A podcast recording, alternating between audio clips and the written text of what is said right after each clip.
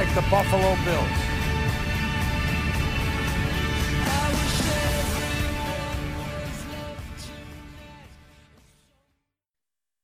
What's up, Buffalonians? It's your boy, Nick English. If you want the facts, the stats, and all the sports info in the 716, you have come to the right place. This is English Encore, Buffalo's favorite sports channel. I'm your host, Nick English. Greatly appreciate everyone for tuning in for today's episode. I have a very special guest today. We have a player that is top 10 at Tennessee in points per game, rebounds per game in her career.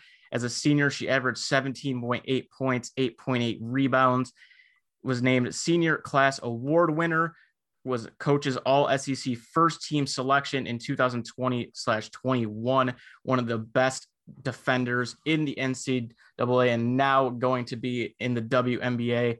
I'm pleased to welcome from the Minnesota Lynx, Rennia Davis. Rennia, how are you today?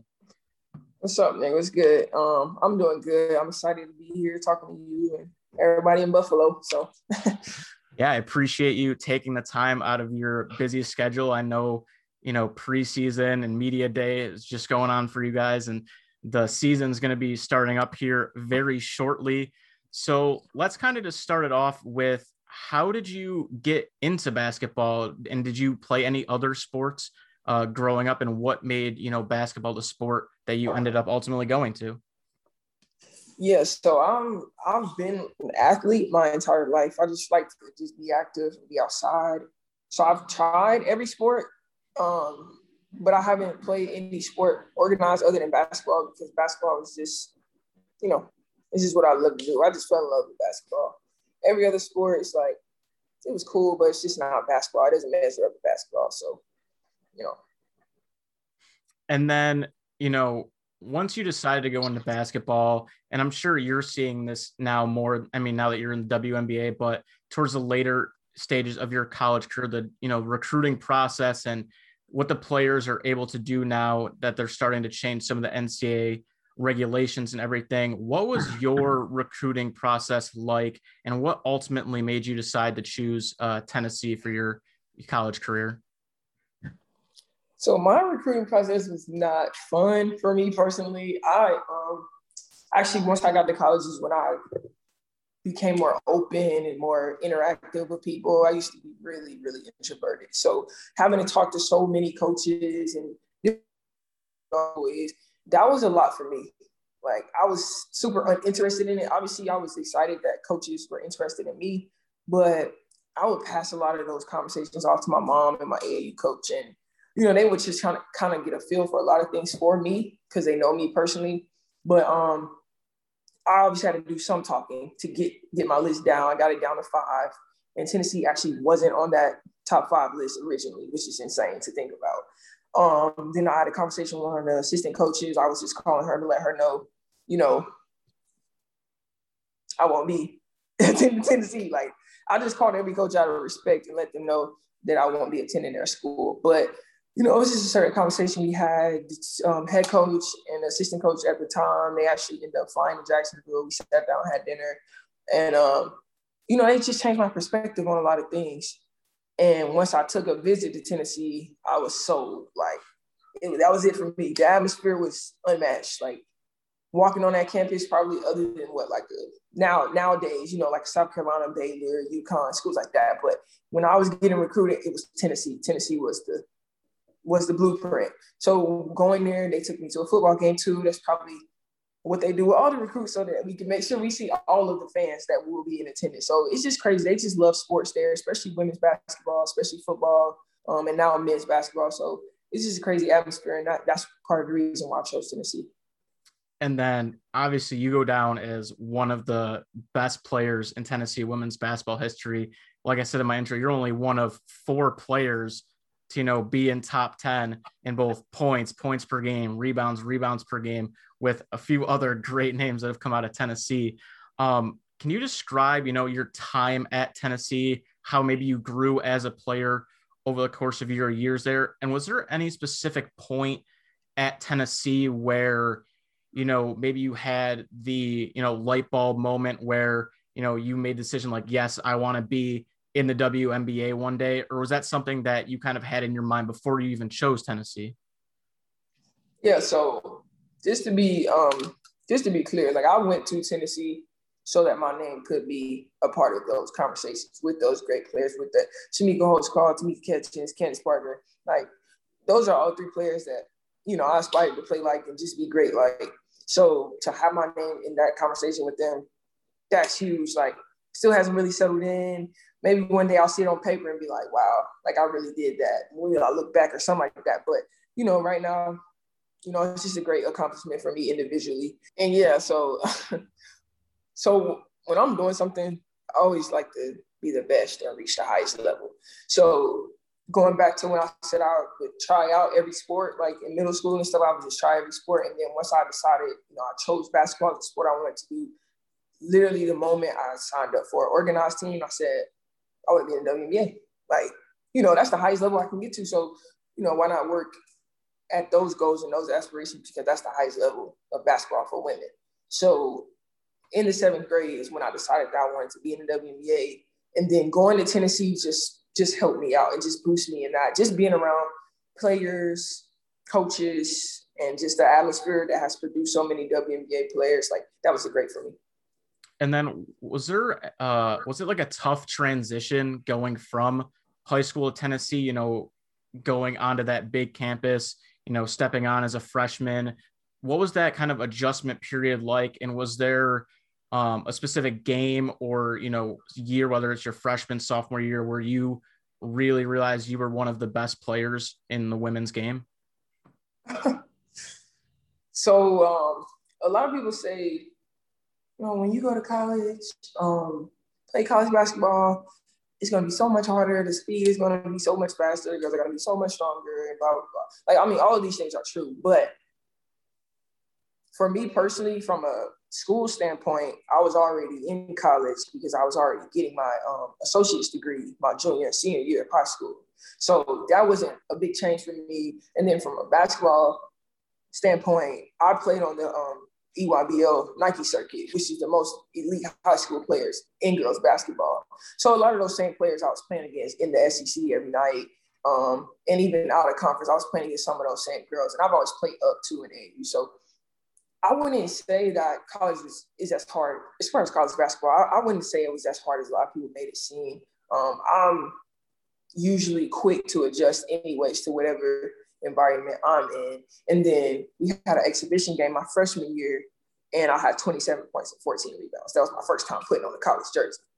So that's when I was just like, I mean, this is not easy, but it's definitely something that, you know, I can do. Like I can definitely be considered one of the best from this university by the time I leave. Like, just going out there and doing that my first college game, like, even though the game didn't count, but, like, still doing that, it just had me, like, okay, like, maybe I can relax a little bit. Like, I'm cool. Like, I'm going to be good. So I just really took that game. I'm so happy I had a good first game, because if I wouldn't have had a good first game, it's no telling how the rest of the years would have went. But that first exhibition game just gave me all the confidence that I needed.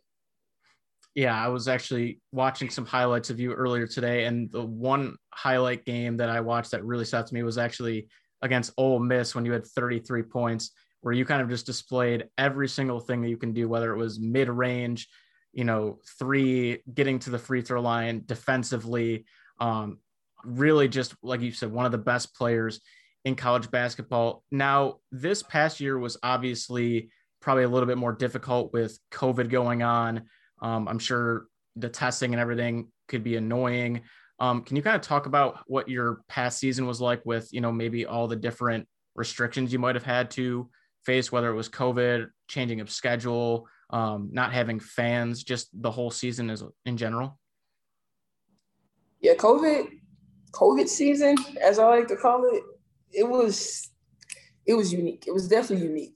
And like I said earlier, I'm one to usually be able to adjust on the fly and just, you know, kind of go with the flow about a lot of things. COVID, something else I had to just learn how to just go with the flow.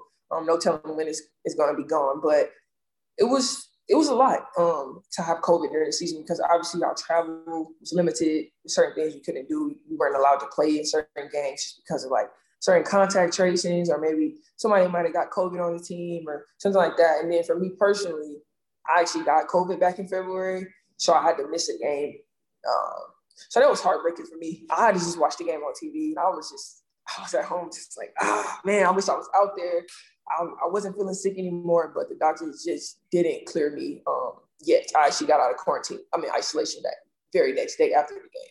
But that was just a tough moment for me. And then having to get COVID testing so often, just depending on who we played, where we played at. I know we had like an out of conference game early in the year. I think it was against Indiana or something like that. And we actually had to get tested every day of that week leading up to the game. And then we had to do a rapid test on the day of the game. So different conferences had different rules for how they wanted their testing protocols to go. And it was just a lot of adjustments that had to be made. But ultimately, you know, teams had to do it. We weren't just the only team that had to do it. Everybody had to do it. So.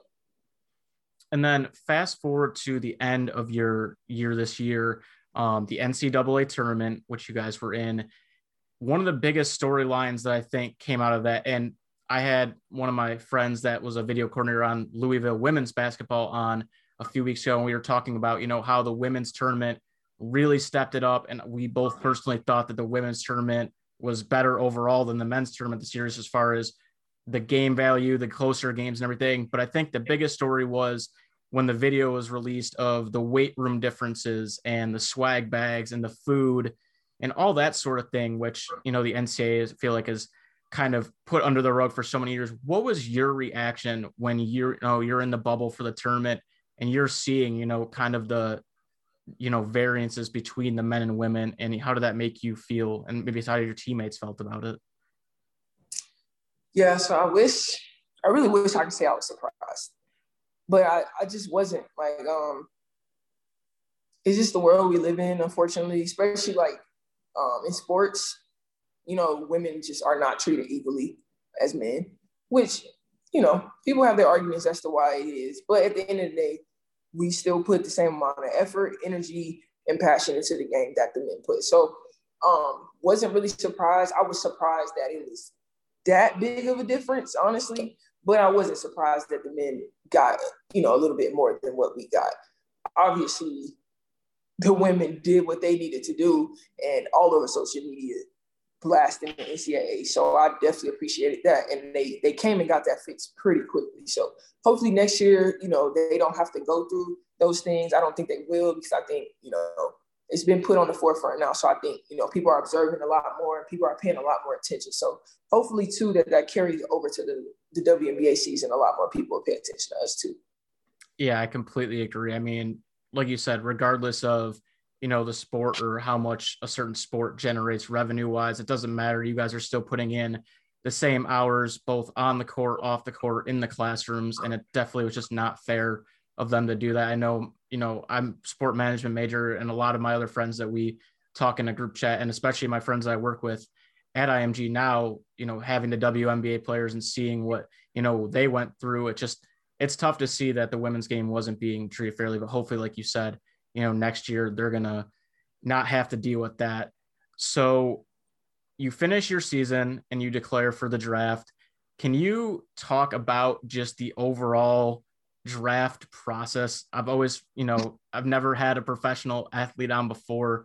Can you kind of just talk about that whole process? Did you have a general idea that you were going to go in the first round, and where, and things of that nature, and then maybe just draft night itself? Man, I'm going to try to give you the shortest version possible, because from the day we lost in the NCAA tournament up until April 15th, which is we lost pretty early in the tournament. So that was a good about 3 weeks of just constant,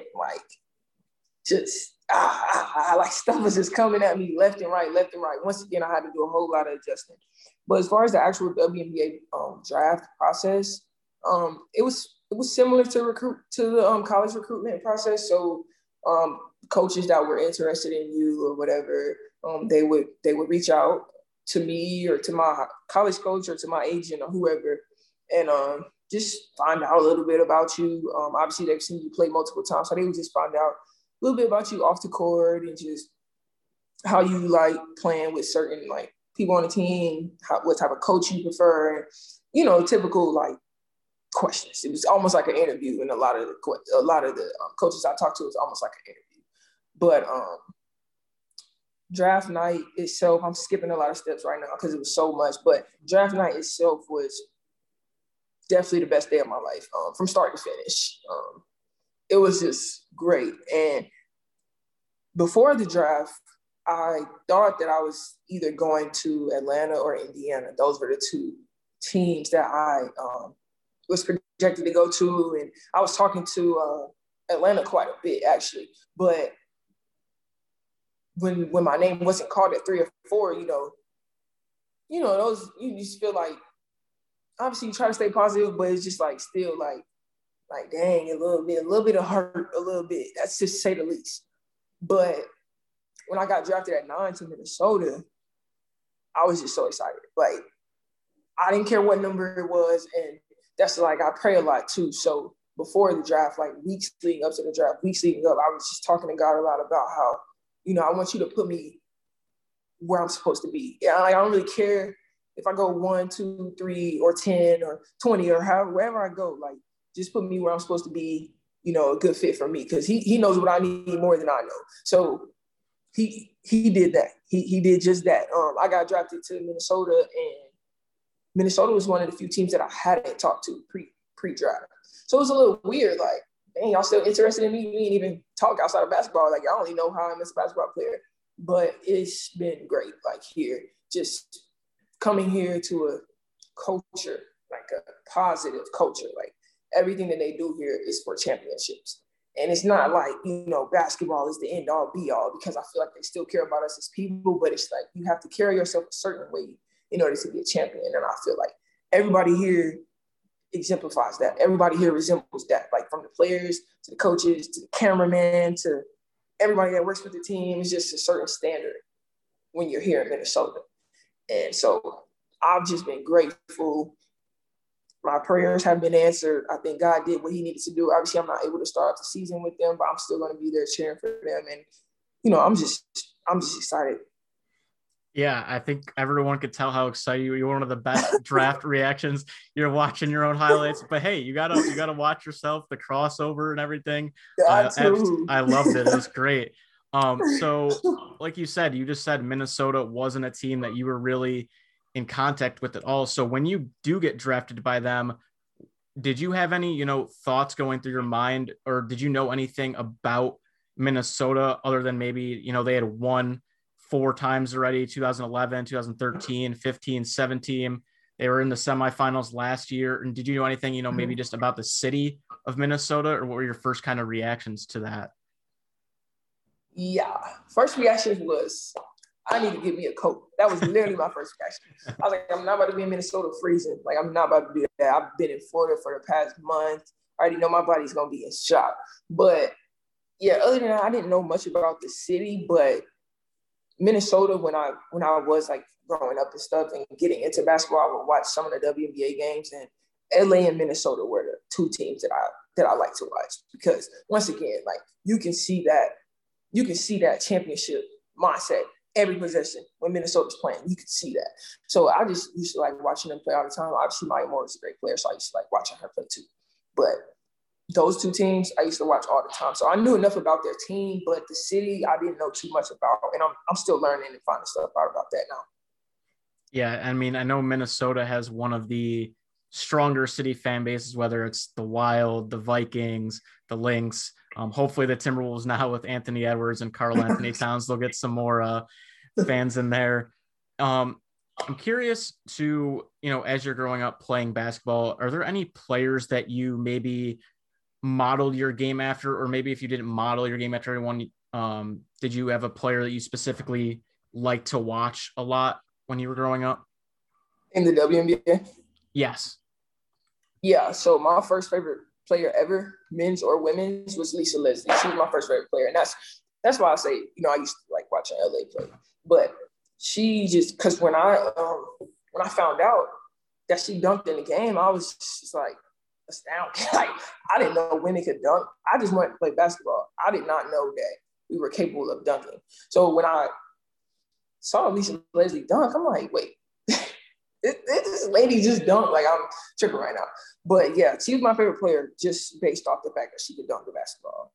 And then I just kept watching more and more, getting more into it, and just seeing like these women with these great skill sets. It's not just about just being out there looking pretty. I think people have a misconception of women's basketball anyways, but there's a lot of women with great skill sets, in my opinion. So yeah, Lisa Liz is my first favorite player, but I've had quite a few favorite players since her. And then obviously unfortunate that you got hurt before the season started. Can you kind of talk about, you know, when it happened and kind of the mindset that that you had right after? Because I'm sure it was really tough for you. You know, you just get drafted. You're fulfilling a lifelong dream. You're number 9 overall pick. You're probably going to be a significant contributor for the Lynx this year. Do you have a time frame on when you think you'll be back on the court? I don't have a time frame. You know, this is just something that it's a stress fracture in the foot. So it's a weird injury. It's kind of like an injury where you really don't want to rush it back, because you rush it back and you know, you can mess up things for the future. So I just want to make sure I'm good for the future. You know, right now, you know, the team and the coaches, they know what I'm dealing with. They know that stress fracture is not the easiest injury to get over. I do plan on being back this season. I definitely do. But I'm not going to rush it. I'm not going to force it. The coaches have been great. They've been in communication, the trainer, everything. We've been doing everything to just make sure I'm good. I've been in the boot. Haven't really been walking on my foot. I can walk on it, but they don't want me to walk on it. So, you know, it's just, you know, it just kind of is what it is. Things happen. Once again, just being able to adjust is a huge part of my life. So I'm just doing that right now. And I'm still going to contribute just from the sideline. So that's cool. You know, it's all going to work out how it's supposed to. And then was there any major differences that you noticed going from Tennessee to just, you know, what you've seen so far at training camp with Minnesota? I know you talked before going from high school to college, people make it seem like it's a bigger, you know, transition than maybe it seems. Have you noticed anything significant since you've gotten to Minnesota, whether it be like the pace of the game or just, you know, maybe the flow of the game's a little different or anything like that? Yeah, so as far as pace, I've always liked to play fast, and I think the league is definitely a fast-paced league. Just watching from the sidelines, in our practices, and then when we played against Atlanta, they were going fast. Washington is a more deliberate team, but they still were going pretty fast. So definitely the pace is going to be huge. And I think, too, just understanding, you know, that this is my job now. I'm not here to go to school first and then be a basketball player second. No, I'm here to strictly play basketball. Like, this is my job. And, you know, you're not doing your job. There's somebody else that is very willing to do your job. So, and I think that that's emphasized and that's noticed all the time, like, around here. Like, I was hearing the first week I was here, like, you're a pro now, you're a pro now. I was hearing that all the time. You're a pro now, you're a pro now, from everybody. From the coaches, from the trainers, from the team, everybody was just saying, you know, you're a pro now, you're a pro. And then, you know, that really starts to sink in when you have to start making moves like a pro. Like, you know, you can't be late. Obviously, you weren't supposed to be late in college either, but the penalties are definitely different here. Like, you lose money for the things that you are doing wrong. Like, you don't just get a slap on the wrist or just, oh, like, you know, run a little bit in practice. Like, no, like, you're losing money. You're actually a pro. So that's the biggest difference for me, is just being able to just grow into a pro. But I think, you know, being the only rookie on this team this year, I think being surrounded by the veterans that I have, you know, that's going to help me develop, you know, my pro mindset a little bit quicker than maybe if I was somewhere with multiple rookies or a different situation. And then obviously you're not practicing right now, but when you do get back on the court, what skills do you plan on improving on now, making the move over to the WNBA? Because I think when you look at your college career, everyone knows you can score from pretty much wherever. Some people say you need to improve on your three. I think your defense is what really stands out. I mean, I was going through stats earlier, and when you're defending in pick and rolls on 76 possessions, you only allowed 34 points on 23% shooting. And then on spot up shots in 68% possessions, you allowed 45 on 24% shooting. Like, those are insane numbers defensively. So is there anything you're really looking to, you know, improve on once you do get back on the court for the league? I'm actually cracking up right now, like those numbers and those stats, because when I first got to college, I hated defense. Like, it wasn't even fun. I hated it. Like, I was starting my freshman year in college, but I was never ending the games. So I would ask my coach, like, why am I on the bench in the fourth quarter? Like, why am I not in the game? She's like, you can't guard anybody. You can't guard anybody. I'm like, dang. Well, that's true, fool. But, man, ever since then, my freshman year, and I tell you, I've taken defense so much more seriously. I mean, I'm not going to say I'm the best defender in the world, but, you know, I use my length and my size and my speed to, you know, bother people, especially on the perimeter. So that's just cool to hear those numbers. But as far as improving for the league, obviously I want to get my three-point shot more consistent, which even in the first 3 days of training camp, like, the coaches were already working on me with just small things, as far as like just keeping my elbow in a little bit more, make sure my follow through is above my eye, and those small little things like that, my shot improved in a matter of 3 days. So I'm not really concerned about my three-point shot. And I think too, just the type of players we have on our team and the system we run, like, I'm going to get open three. So just being able to just go ahead and have the confidence to knock those down. But I think one more thing I can improve on is just being a consistent voice. I think I have a pretty high basketball IQ, and I have a lot of knowledge. I think a lot. I think the game a lot specifically. So just sharing some of that knowledge with my teammates, even being a rookie, still sharing some of that knowledge, because you just never know that holding back, you know, that could hurt the team. So just being more consistent in that. And then when you do get back on the court, what goals do you maybe specifically have for yourself and for the team as well? I know maybe going into the year, you know, maybe you want to win Rookie of the Year, but maybe that's changed a little bit just based on the amount of games you might be able to play based on the injury. But I'm sure you're still going to go out there and try to kill and win Rookie of the Year, no matter how many games you're going to play. But do you have any personal goals and team goals you want to hit this year? Yeah, I mean, the amount of games I'm playing don't really matter. Any game I check into, I'm going to give it my all. So I'm not, you know, I think Rookie of the Year and like Player of the Year, Defensive Player of the Year, like those things are like very intangible. Like those are things that's like, that sounds nice. That sounds like a really good goal. I don't want to go into this year and average 30 and 10 rebounds. Like, that sounds really good. But what I want to do is go into this year and just do whatever my teammates need to do for that night. And I mean, that's pretty much the same thing I did at Tennessee. Like, if I'm out there first game back, if they're like, we really need you to score this game, like somebody's down or something's not going right, somebody's not hitting shots, we really need you to get to the basket. Okay, I can do that for you. If you need me to go get 10, 15 rebounds, okay, I can do that for you. If you need me to just guard the whole game, you know, I can do that. You just need me to sit on the sideline and just be the best cheerleader. Like, I can do that. And I think for me, that's what I'm really looking forward to this season. It's just doing whatever my team needs me to do, because I feel like when I do whatever they need me to do, like, the team is so much better. And I mean, that's everybody, not just me, but when everybody accepts their role on a team, you know, that just makes the team so much better. So I'm looking forward to accepting my role and thriving in it, whatever that is. And I'm sure you absolutely will. And before we get to kind of some more, you know, fun questions to end, you know, the show today, I just saw that you and a bunch of other WNBA players just signed with Nike. So can you kind of talk about, you know, that whole experience, you know, signing with them? And I think what's really cool about seeing that is it kind of shows how much more the WNBA is involved, or, you know, evolving. And I feel like there's more buzz around the WNBA, especially this year than maybe there has been in past years. I mean, the draft was one of the most viewed for the WNBA this year in their history. So can you kind of just talk about, you know, that experience for you and how cool it is to, you know, now be a Nike athlete?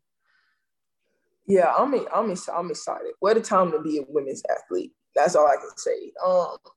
Things are shifting.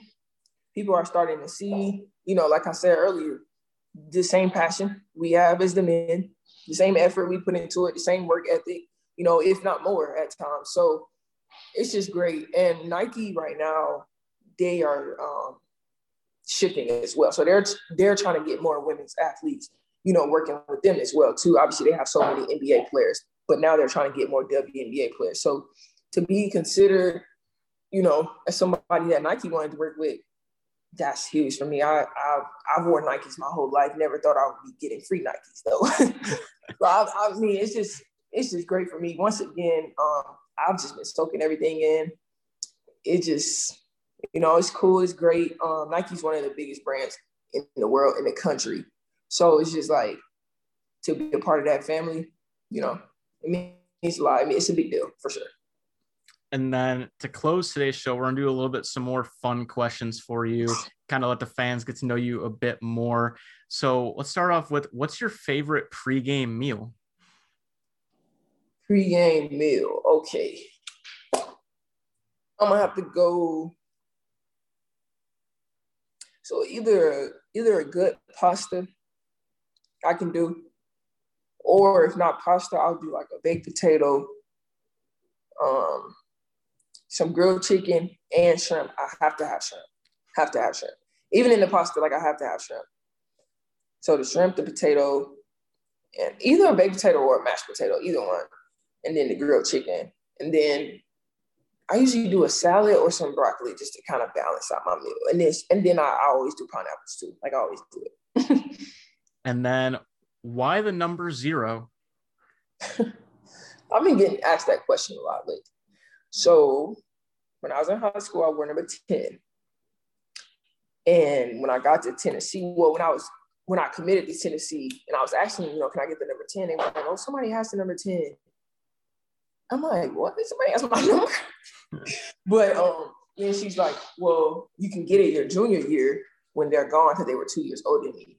And I was just like, nah, I don't want to change halfway through. Like, you know, I'm not going to do that. So I talked to my mom a little bit and I was like, what do you think if I just drop the 1 and just get 0? Like, nobody has 0. I've never seen anybody at 0. And she was like, I think 0 will be good for you. Like, it'll fit you. And it'll be like representing like a new beginning for me. I said, you know what? That's right. So I got 0. And at Tennessee, like 0 just fit it. It just fit me. Like, I think 0 fits me. So I just got 0. And once again, that's how I know Minnesota is the right place for me, because they had 0 available. A lot of other teams did not have 0 available. So when I found out they had 0 available, I was like, you know what? This is perfect. And then what's your favorite basketball memory that you've had so far in your life, whether it be, you know, when you were super young, maybe elementary, middle school, all the way till, you know, high school, college, or maybe it was draft day for you? Okay. Draft night is definitely top two.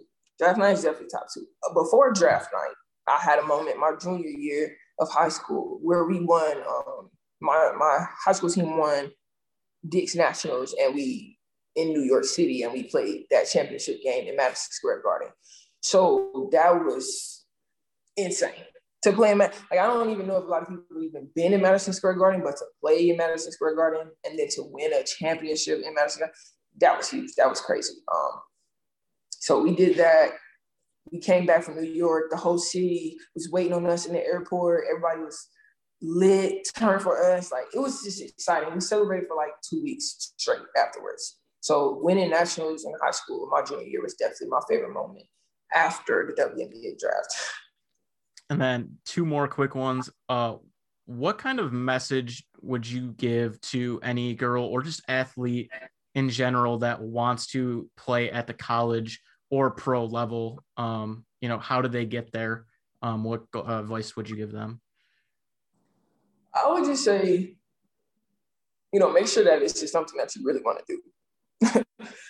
And that sounds basic. That sounds plain and boring, but it's true, because especially in college, and I haven't did much in the professional life yet, but especially in college, it gets real.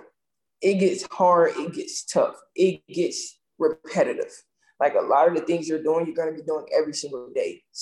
Your first summer in college is hell. Like, if you make it through your first summer in college, I always say, tell freshmen that come in, if you make it through this summer, this preseason, like, you're going to be good. You're going to last all 4 years. But that first summer is something that you've never done. The work is just even unless you went to like a private school or something different, but it gets real.